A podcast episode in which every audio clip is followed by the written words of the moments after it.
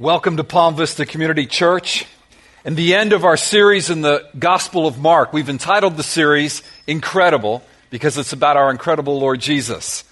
And this morning's message is about his resurrection. This is, this is the power of God. If the cross is the emblem of God's wisdom and power, the resurrection is the emblem of God's hope and promise.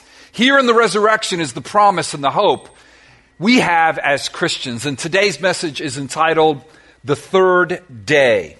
The Third Day. So as you turn to Mark chapter 15, verse 40, let me remind you that Jesus Christ, three times in the book of Mark, prophesied that he would come to Jerusalem, that there he would be beaten, he would be spit upon, he would be flogged, he would be crucified, he would die, and then on the third day he would rise again from the dead. Let me remind you of those three occurrences in the book of Mark. First, Mark chapter 8, verse 31. And he, Jesus, began to teach them, the disciples, that the Son of Man must suffer many things and be rejected by the elders and the chief priests and the scribes and be killed, and after three days rise again. And then Mark chapter 9, verse 31, Jesus again, for the second time, prophesies this. For he, Jesus, was teaching his disciples, saying to them, The Son of Man, Jesus Christ, is going to be delivered into the hands of men, and they will kill him. And when he is killed, after three days, he will rise. And finally, in Mark chapter 10, he gets very specific. Mark chapter 10, verses 32 to 34, Jesus says this And they were on the road going up to Jerusalem. And Jesus was walking ahead of them, and they were amazed. And those who followed were afraid. And taking the twelve again, he began to tell them what was to happen to him, saying, See, we are going up to Jerusalem, and the Son of Man will be delivered over to the chief priests and the scribes, and they will condemn him to death and deliver him over to the Gentiles. And they will mock him and spit on him and flog him and kill him. And after three days, he will rise again, and everything has gone according to plan. They have delivered Jesus into the hands of the scribes and the Pharisees. They condemned him to death. They delivered him over to Pilate, and Pilate and his crew spit on Jesus. They pulled his beard out of his face.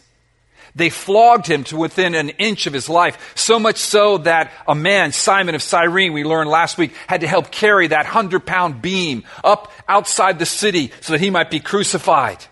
Here's the question. Everything's happened according to what Jesus has prophesied. Will this last thing happen? On the third day, will he rise again from the dead? And the answer is yes.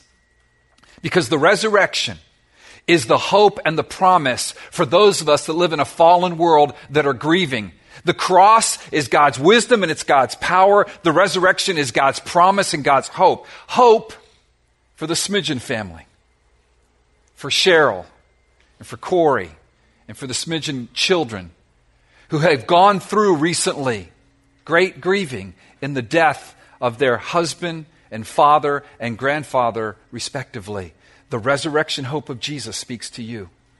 That hope speaks to the Gonzalez family, who just a week after the death of Jay Smidgen, they experienced the death of their mom and their grandmother, respectively, Senia Gonzalez. And it speaks hope to the Kelso family, who just last week buried Tim's father and the grandfather to the children of Emily. Hope resurrection hope spoken to them, but not just to them, to us who suffer, to us who experience things in this world that are difficult, sicknesses, children that are handicapped, problems at work, looking at the world and seeing a world that seemingly has gone crazy, filled with problems. Resurrection hope to those of us who experience death and sickness and pain and suffering and maybe even disappointment. I want to pray right now, before we read the text, that God's resurrection hope would fall upon you, dear friend. Whatever it is you're experiencing, whatever fallenness is in your life, whether it's grief over death, whether it's just disappointment in yourself, whether it's problems, whether someone has sinned against you or you're sinning against someone else, you would experience hope because Jesus is alive. Let me pray for you right now before we read Mark 15 40. Father, would you please, by your Spirit, open up our eyes and mind to the resurrection hope to understanding what the resurrection of Jesus Christ really means for us. And for some here this morning, perhaps for the very first time, I pray this in Jesus' name. Amen. Let's read together the words of God, Mark chapter 15, verse 40. There were also women looking on from a distance, among whom were Mary Magdalene, and Mary the mother of James the younger, and Jose, and Salome when he was in Galilee, they followed him and ministered to him, and there were also many other women who came up with him to Jerusalem. Verse 42 of chapter 15. And when evening had come, since it was the day of preparation, that is, the day before the Sabbath, Joseph of Arimathea, a respected member of the council, who was also himself looking for the kingdom of God, took courage and went to Pilate and asked for the body of Jesus. Pilate was surprised to hear that he should have already died. And summoning the centurion, he asked him whether he was already dead. And when he learned from the centurion that he was dead, he granted the corpse to Joseph. And Joseph bought a linen shroud, and taking him down, wrapped him in the linen shroud, and laid him in a tomb that he that had been cut out of the rock and he rolled a stone against the entrance of the tomb.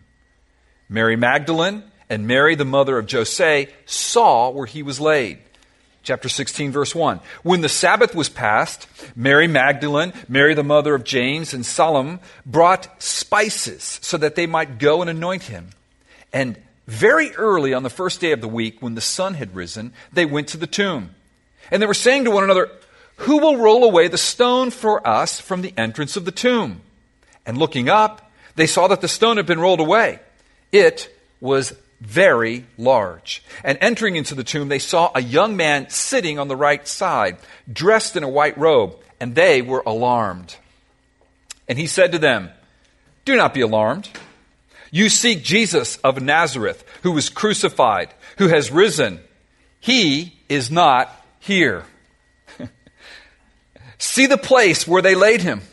But go, tell the disciples and Peter that he is going before you to Galilee. There you will see him, just as he told you. And they went out and fled from the tomb, for trembling and astonishment had seized them. And they said nothing to anyone, for they were afraid. This is an unusual ending to the Gospel of Mark, is it not? And by the way, all of the oldest and most reliable manuscripts tell us that the book of Mark ends at chapter at verse 8 of chapter 16. But what an unusual ending. This is not exactly the, the Hollywood ending we would imagine, is it? These women go to a tomb early in the morning. Remember, they're in a cemetery. Got a little freaked out by this guy dressed in white. And they leave. I mean, how does the gospel end? With the word afraid, trembling. They didn't even say anything to anybody. How can this be? It, it, remains a mystery. How can it be that these women would leave trembling out of the tomb, particularly in, according to the truth that they were chosen by God as his star witnesses of the resurrection.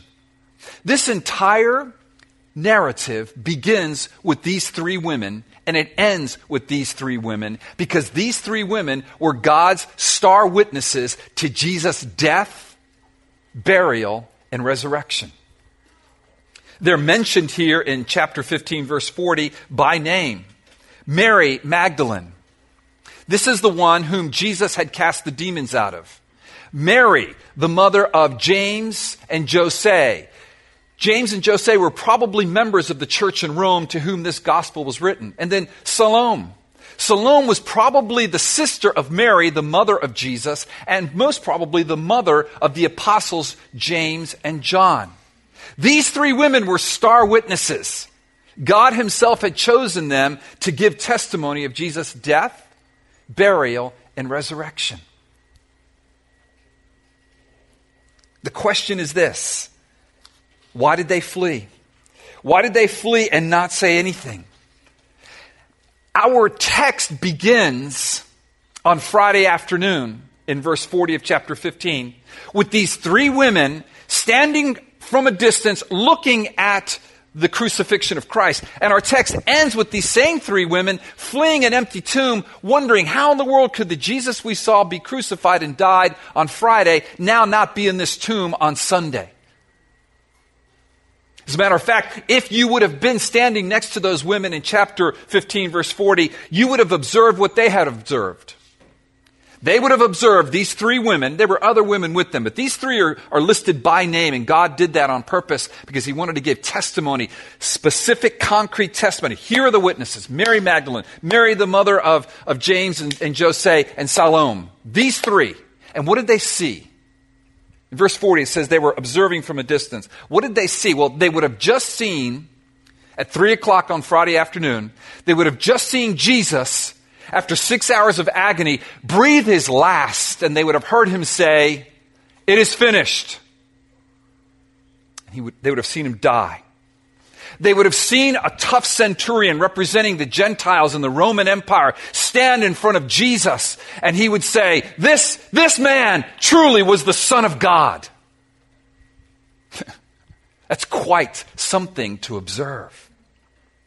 And then they would have observed Joseph of Arimathea. Pick up the narrative with me in verse um, 42. And when evening had come, chapter 15, since it was the day of preparation, that is the day before the Sabbath, Joseph of Arimathea, a respected member of the council, who was also himself looking for the kingdom of God, took courage and went to Pilate and asked for the body of Jesus. They would have seen this respectable man, Joseph of Arimathea, a third witness of Jesus' death here in this narrative. The centurion, the three women, and now Joseph of Arimathea, a Jew. Interesting. This was written about 24 years later to a primarily Gentile church in Rome. And what is Mark saying? What is God saying? I am the Savior of the world, of the religious Joseph, who's a member of the council, of the women who were observing, and of this Gentile Roman soldier. And they would have observed Joseph of Arimathea ask for the body of Jesus at 3 p.m. Because unlike the Romans, who regularly allowed bodies to decompose on crosses scattered throughout their empire as a warning to anybody who would go against them, that's pretty effective warning. Not only do you hear the man's cries as he writhes in agony and then suffocates to death, but then for the next couple of weeks or maybe months, you walk by, don't go over there. And they would, they would allow the body to rot on the cross. The Jews, however, were different because a Jew would give a body a proper burial. Even if it was your enemy, a Jew would go ahead, he would bury you.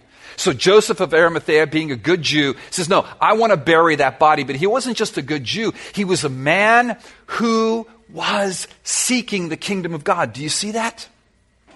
Joseph of Arimathea, verse 43 a respected member of the council who was also himself looking for the kingdom of God. Joseph was looking for the kingdom of God, and he believed that Jesus brought the kingdom of God. And so he asked for the body. And he was, he's representing a true follower, just like these three women represent true followers. If you read about them, they actually ministered to Jesus' needs starting in Galilee. And as he went down from Galilee and walked to Jerusalem, they were with him the whole way. And they're the ones observing these witnesses of his death. And now Joseph of Arimathea is presented by God as another witness, a member of the council, a Jewish man but he's believing in Jesus. He's looking for the kingdom of God. And, and he's, he's representing a follower of Christ. I mean, listen, when it says in verse 43 that he took courage, do you see that? Took courage and went to Pilate and asked for the body of Jesus. It took courage to go to Pilate and ask for the body of someone who's just been crucified as a rebel against the Roman Empire. That took courage. And he did it. And these women, women observe Joseph take the body down, but it's three o'clock in the afternoon, and sun, the sun is going to set at six in the afternoon on Friday. And because it's the Sabbath, as a good Jew, you can't do any work when the sun sets because it's the Sabbath. But you're a good Jew and you want to bury this poor man. And so they hustle him off the cross, however long it must have taken. And Joseph was a wealthy man, and he had, he had a tomb. And so they observed Joseph bury Jesus or put him in that tomb. And that leads us to point one. Jesus died and was buried for the sins of his people. Church, let me remind you something from the very early church. The, the Roman church had a confession, the Roman confession of faith. It, it, it kind of became the Apostles' Creed, the Apostles' Confession of Faith, and, and it was added to in the third and fourth and fifth century. But this is what the church has always believed.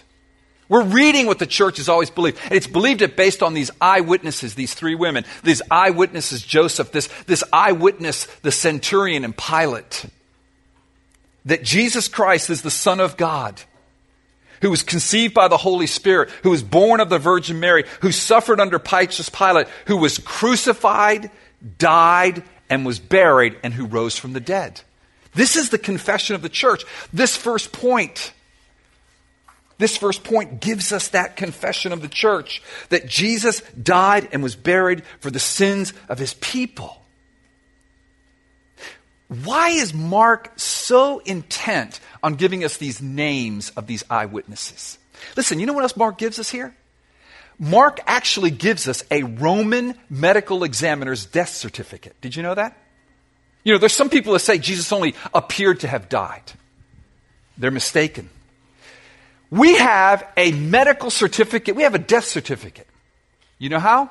Because when, when Joseph came to Pilate and said, I want to bury the body, look at verse 44. Pilate was surprised to hear that he should have been already died. And, and summoning the centurion, he asked him whether he was already dead. And when he learned from the centurion that he was dead, he granted the corpse to Joseph. Five times in these verses, you either have the word dead, died, or corpse.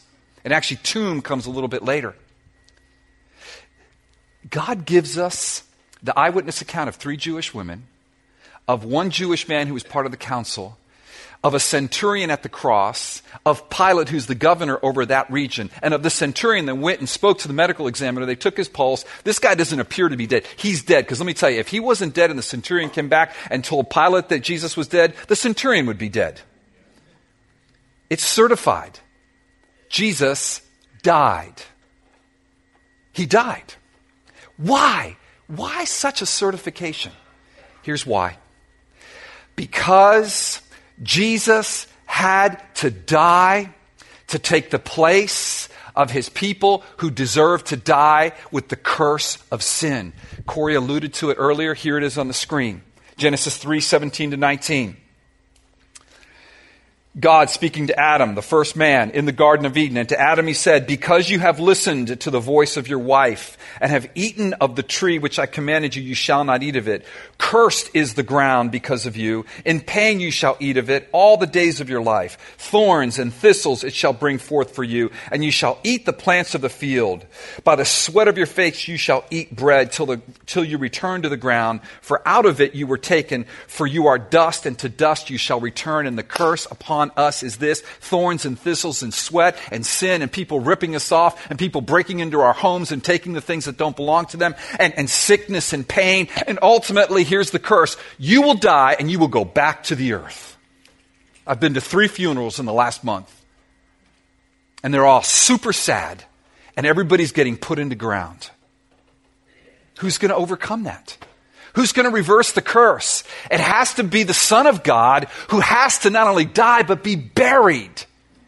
To return to the dust, to fulfill that curse, to take that curse for you and me, to reverse the curse that we might receive the blessing. This is what the Apostle Paul says in the New Testament. 1 Corinthians 15, 3 through 4a. For I delivered to you as of first importance, which I also received. Paul is giving us the early confession of the church based on the eyewitnesses that we are studying this morning.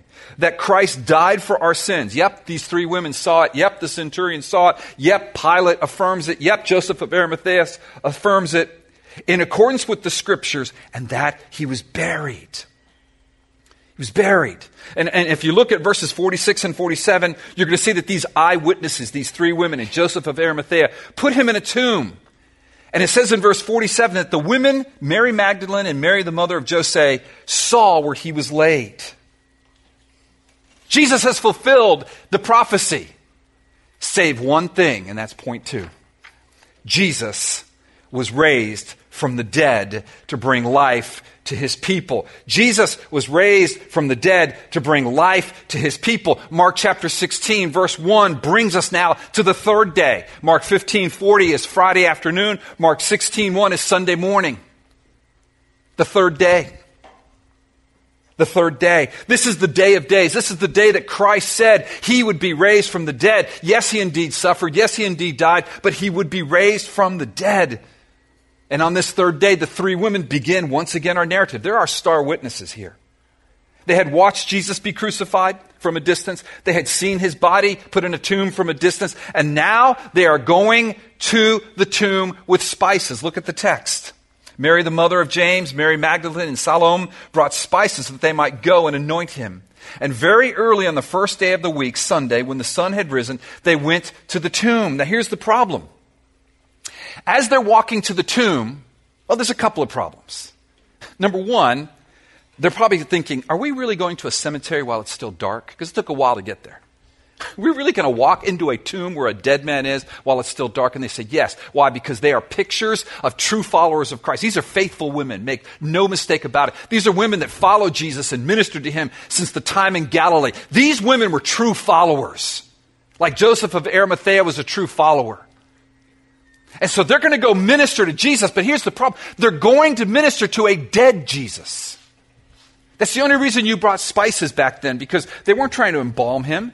You know what they were trying to do? Is bring dignity to his death. Because guess what? There wasn't time to put the spices around Jesus on Friday afternoon. And if you don't put s- spices and, and fragrances around a dead body after three days, it begins to stink. And they wanted to honor Jesus. So they were coming to, to, to anoint the dead body of Jesus. But they had a problem. Because in the first century, these tombs had huge rocks rolled in front of them. Let's see a huge rock. There you go. And so they're walking to the tomb and they're saying to one another in verse 3, who will roll away the stone for us from the entrance of the tomb? These stones weighed sometimes as much as a thousand pounds. As a matter of fact, I think this might have been a two, this might have been a, a double stone, all right? Because look what it says at the end of verse 4. It was, a, was very large. So I'm, let's just say a 2,000 pound stone, and they're walking to the tomb. They're coming to anoint a dead Jesus. And they're wondering who's going to remove the rock. And in verse 4 it says, as they're walking there, they look up and they saw that the stone had been rolled away. Have you ever, have you ever been walking in the dark toward a situation that you want to minister to God, but there is this immovable object in your way. Metaphorically speaking, there's a, there's a 2,000 pound stone, and you're walking there with your friend or your wife or your, your wife's friends, and you're going, How are we going to move this thing? How are we going to do this? And they look up, and here's the deal God had moved the stone. Oh, church, I, I pray you experience it. God can move that 2,000 pound stone in your life, whatever it may be for you. Oh, that, that's what the resurrection speaks to us, don't you see? but it gets a little, a little weirder because they're stunned. The stone. Now, okay, it's early in the morning, the light's barely there, and you know there's a dead body in there. How you thinking as you kind of squat down? You're kind of going to go inside. You know, this is little, right? So I probably couldn't stand up. I'm like, and so as they walk in, what does the text tell us in verse 5? And entering the tomb, they saw a young man sitting on the right side, dressed in a white robe, and they were alarmed. That is the understatement of the century. I mean, first of all, you're a little creeped out because you're going into a tomb and the light's just breaking and you're expecting to find a dead Jesus whom you love and you want to anoint because you want to minister to him. You've been ministering to him for years. And instead you look up and it's a young man. I don't know what he looked like.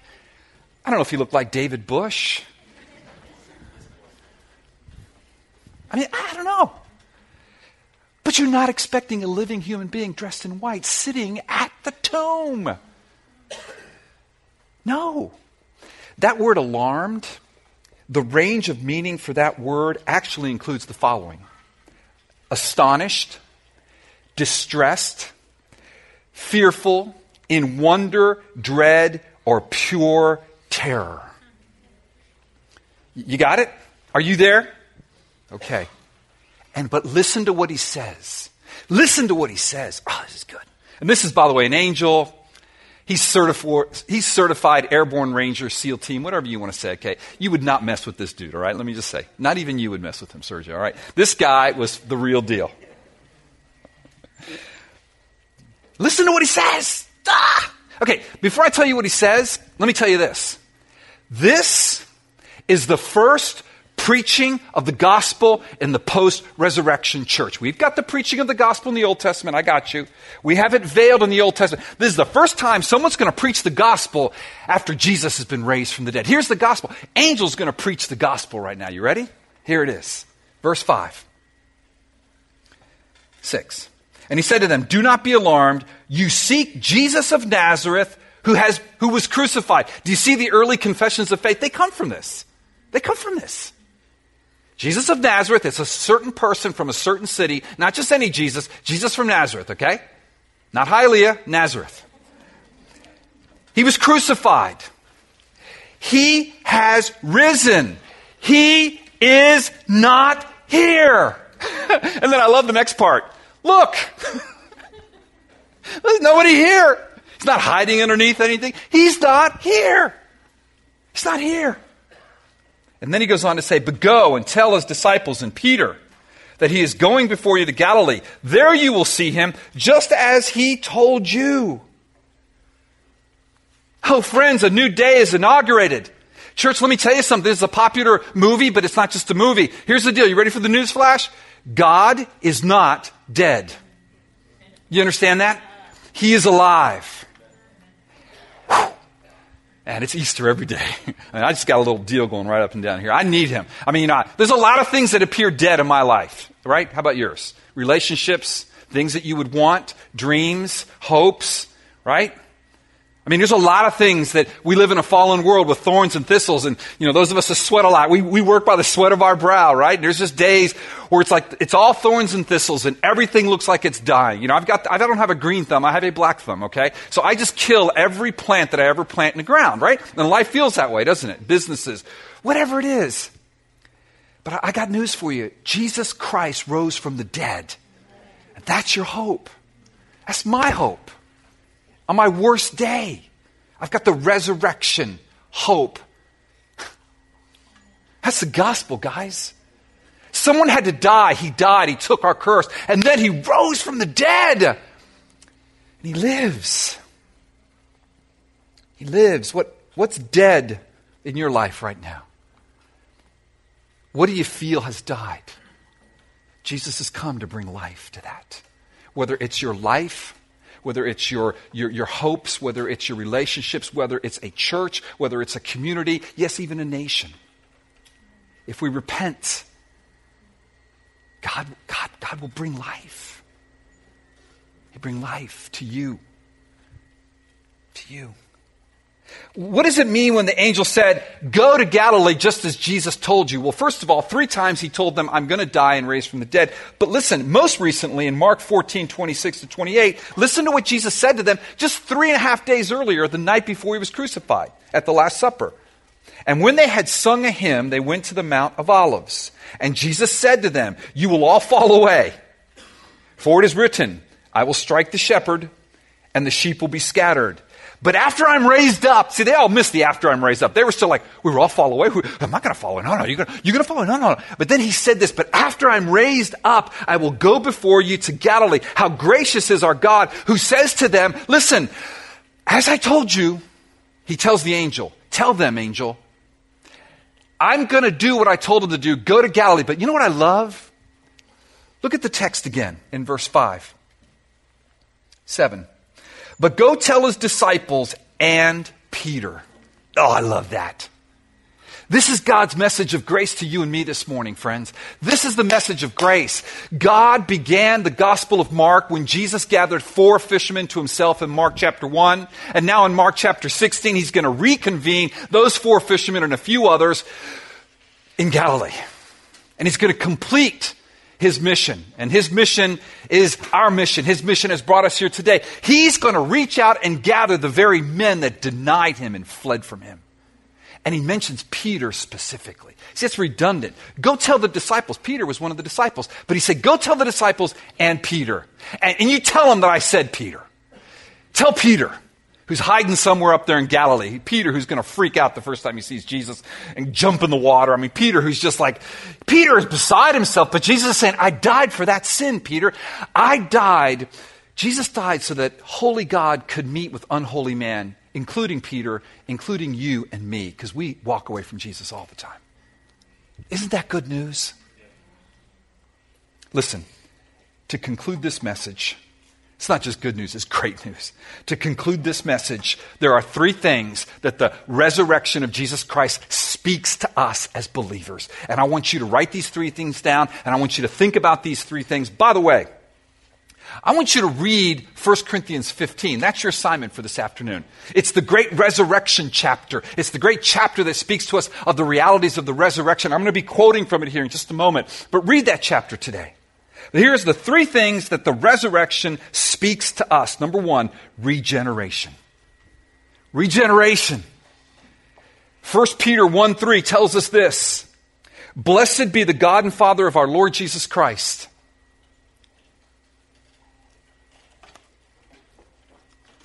according to his great mercy. He has caused us to be born again. That's regeneration. If I'm dead and I'm regenerated, I'm made alive. Bible says we are dead in our sins. Christ Jesus has made us alive together with him. To be born again to a living hope through what? The resurrection of Jesus Christ from the dead. There had to be a certified death, and then there's a certified resurrection, so this truth that has come down to us through the ages can fuel my soul I have assurance of being born again. Two, the resurrection speaks to us justification. Justification, the forgiveness of my sins. 1 Corinthians 15, 16 to 22. Follow the logic here. Paul is going to state something here using a negative. So follow the logic. Hang in there. For if the dead are not raised, not even Christ has been raised. Some were saying there was no resurrection from the dead. And if Christ has not been raised, your faith is futile and you are still in your sins. There you go. That's key. Then those also who have fallen asleep, died in Christ have perished. And if in Christ, and if, if in Christ we have hope in this life only, i.e., there is no resurrection, we are of all people most to be pitied. But in fact, Christ has been raised from the dead, the first fruits who have fallen asleep. Therefore, if it's true that we're still in our sins if there isn't a resurrection from the dead, then it's equally true by inference that we are no longer in our sins because there's a resurrection from the dead, Christ's. So the resurrection speaks to us justification. And finally, the resurrection speaks to us glorification. Glorification. Friends, this is the promise that we have by which we purify ourselves. If your affections are non existent toward God, and I'm stealing this from Corey's Grow course. Go listen to it, especially the first lesson. And the diagram that I'm referencing is on the website. You can download it. If my affections are low because of sin, either others against me or my own sin because of suffering, and I have no desire for God, I have no desire for His church, I'm just sort of cold toward everything. What, what revives those affections are two things First, gratitude for what God has done for me, the justification piece, past tense if you're a believer. And then the glory, the promise of glory to come, the promise that one day there'll be a better life than the sorry one I'm living right now on this sorry earth. But one day God will return, Jesus will return and renew this earth. And that promise helps me fight the fight today. So I look backward in gratitude to what Christ has done for me. That fuels my affections. And I look forward to what Christ promises to do for me. And that fuels my affections. And that's what it says here in 1 Corinthians 15, 20 to 26. But in fact, Christ has been raised from the dead, the first fruits of those who have fallen asleep. For as by one man came death, by a man has also come the resurrection of the dead. For as in Adam all die, so also in Christ shall all be made alive. But each to in his own order. Christ the first fruits. Then it is coming, those who belong to Christ. Then comes the end when he delivers the kingdom to God the Father after destroying every rule and every authority and power. This is future tense now. For he must reign until he has put all enemies under his feet. The last enemy to be destroyed is death. Do, do you know the resurrection power that speaks regeneration to you. Listen, you, you are regenerated, but also those dreams that have died, those relationships, all those things. That's the effect of the resurrection in your life. Do you know the justification that the resurrection speaks to you? You're not in your sins. Church, look at me. Your sins, if you are in Christ, which are great, they, you're forgiven. I, I don't need a priest to tell me that. I got the, the high priest. Jesus Christ tells me that. Your sins, which are great, have been forgiven in Christ. Do you know that? And finally, do you know the glorification promise? However much you're suffering right now, whatever you're going through, there's going to come a day where there's no more tears, no more death, no more sickness. You are going to live in glory. You're going to share the glory of Christ, which then helps you suffer today well and do what God's called you to do. And I know so many of you suffer or your loved ones are suffering. Listen, there's glory on the other side of this, my friend, forever, which eclipses the suffering for a moment here. I'd like to end with this appeal. The three women. We still haven't answered that question. Why does, why does Mark end this way? Why does it end with them fleeing, afraid, and not saying anything to anybody? Well, first of all, many scholars would tell you the fact that three women are key witnesses is actually God's plan to verify the truthfulness of the resurrection. Because at that time, if you were going to choose three star witnesses, you would not have chosen three women. Not in the first century, not in Judaism. Quoting from James Edwards and his commentary, unless women were actually present at the tomb, the early church would not have placed them there, since Judaism did not accept the testimony of women. But God did. Those whose testimony is discounted in human society, and that's pretty much all of us in this room, are the first to be included in divine society. All right, I get that. It kind of gives veracity, you know, to the account. Right? They're not spinning anything. They're not choosing the highest ranking people in Israel or the highest ranking Roman. No, it's three women in the early morning. They're the first, they're the first witnesses. All four Gospels agree that Mary Magdalene was the first one to whom the resurrected Christ uh, revealed himself. A, a woman, probably of ill repute, who had a bunch of demons. Praise God. Praise God. That qualifies us all, doesn't it? But why did they flee away fearfully? Well, first of all, let's go back to the first point. It does lend authenticity to this account, right? I mean, if you're going to spin this thing, these women would be like an, an infomercial. I saw the resurrected Christ and it changed my life. I went forth boldly and, you know, no, no, no, no, no, no, no. The, the, these ladies, these ladies walked in and they, they, listen, listen, don't start, don't start on these women, okay? Because first of all, you'd be creeped out too if you were in a tomb and saw somebody dressed in a white robe when you thought a dead body would be there. Like most of us would be screaming. It doesn't say any of them were screaming. So, so they probably just went, and then it's just going through their head. Wait, he's dead. I saw him die. I'm one of those witnesses. I'm a key witness. But where is he?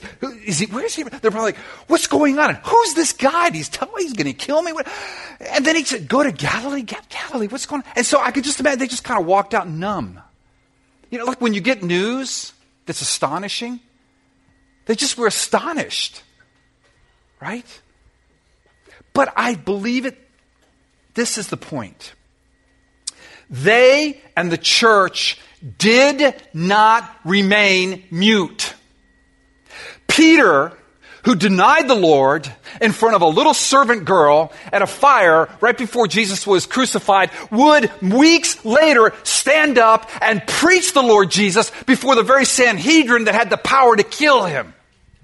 And I bet you right now, Mary Magdalene and Mary, the mother of James and Jose and Salome, boldly declared Jesus, and who knows, they may have been martyred for his name. One of her sons was the first martyr. Because this encourages you and me when we're the ones that deny the Lord, when we're the ones that see something and are astonished and walk out and mum and we're not going to say anything because, yeah, he rose from the dead, but I'm afraid to say anything. Jesus is telling us that have faith, dear church. I died for that. I'm going to give you my spirit. 50 days after I rose from the dead, I would pour out my spirit on the church that they might be witnesses of me. That we might declare, friends, that because Christ has risen, we are alive, we are justified, and one day we will be glorified. We're going to end the service with this prayer. We're not going to sing after this, but let's just pray together, church, that God would anoint us with his power to know this resurrection truth and to go forth and declare it boldly. Because Jesus has risen, we are alive, regeneration. We are justified, justification. Our sins are forgiven. And glorification. One day we have the hope of being glorified. Let's pray. Father, I pray for me, for all of us, Lord, that you would please give us grace. Lord, if there is anybody here this morning that has not bowed their knee to the name of Jesus, that they would do it right now and, even afterwards speak to us at the guest reception. Lord, I pray that you would give hope to those of us whose dreams have seemingly died we look around us and there's, there's death everywhere. The, the stench of it is in our nostrils. Dreams about our homes or our families or, or even having children. Dreams about relationships. Maybe dreams about the church. Lord God, we bring them to you and we, and we come to you and, and we want to say, we believe God. Help our unbelief. Lord, we say the resurrection speaks to us life and your justification and the hope of your glory.